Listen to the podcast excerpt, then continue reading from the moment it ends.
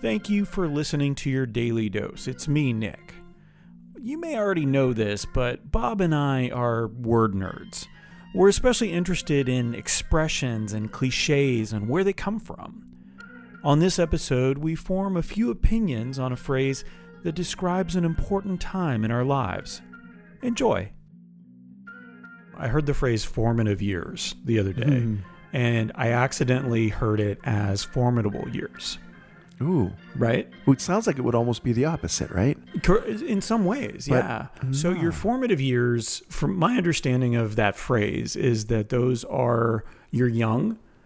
That is when you get the uh, nurture part of nature versus nurture. So you learn things like not only to speak or to um, uh, learn empathy potentially, but you learn how things work in the world. You learn that uh, ovens can be hot, so not to put your hand on it. And so that's formative to me.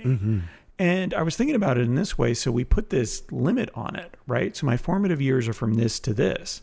It's like, wait, we really need to rethink that. Your formative years should always, you should always be in a formative type of situation. I love that. you should always be open to learning and curious about new things and that sort of thing. I don't like the word should, but I agree with what you're saying completely. And when I say that, I think we've both found that being lifelong learners, it's much more enriching to, to bring new skills, new people, new environments, new things into your life, right?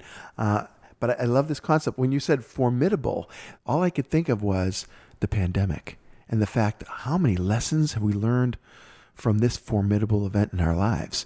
And oh, I, when I first said it seemed like they were opposites, uh, then I started thinking, no, not really, because every formidable experience I've ever encountered has been formative, Right. right? A- And it's the hard way to go formative. I think it's a little intense, but uh, but valuable and big transformation. So I, I like that that slip of words. So your formidable times lead to formative years. Yes. Yeah. Yes. And your formative times lead to a formidable human being, Yeah. right? Yeah. I like Maybe- that. I like it too. Okay, great. We've settled on that one. And who wins? mean by that. Who wins in this case? The listener. The listener always wins. You're welcome.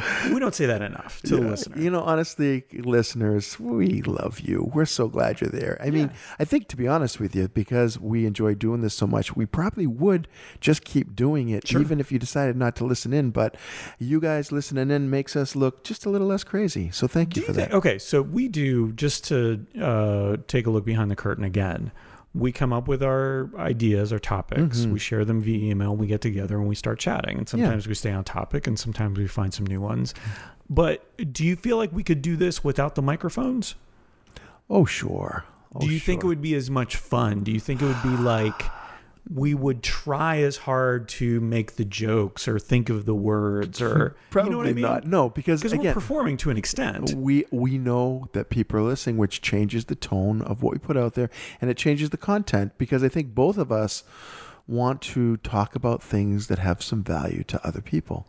And I feel like we just keep discovering interesting stuff to talk about and interesting perspectives on things I've been thinking about for a long time but never had your viewpoint on. Yeah. And so I I do think though that having the microphone it does it adds to the um the desire to bring something good out of it. Because without microphones, we can have a lousy conversation and just go back to life and, you know, no yeah, just no hang out and talk about yeah, But- hair products.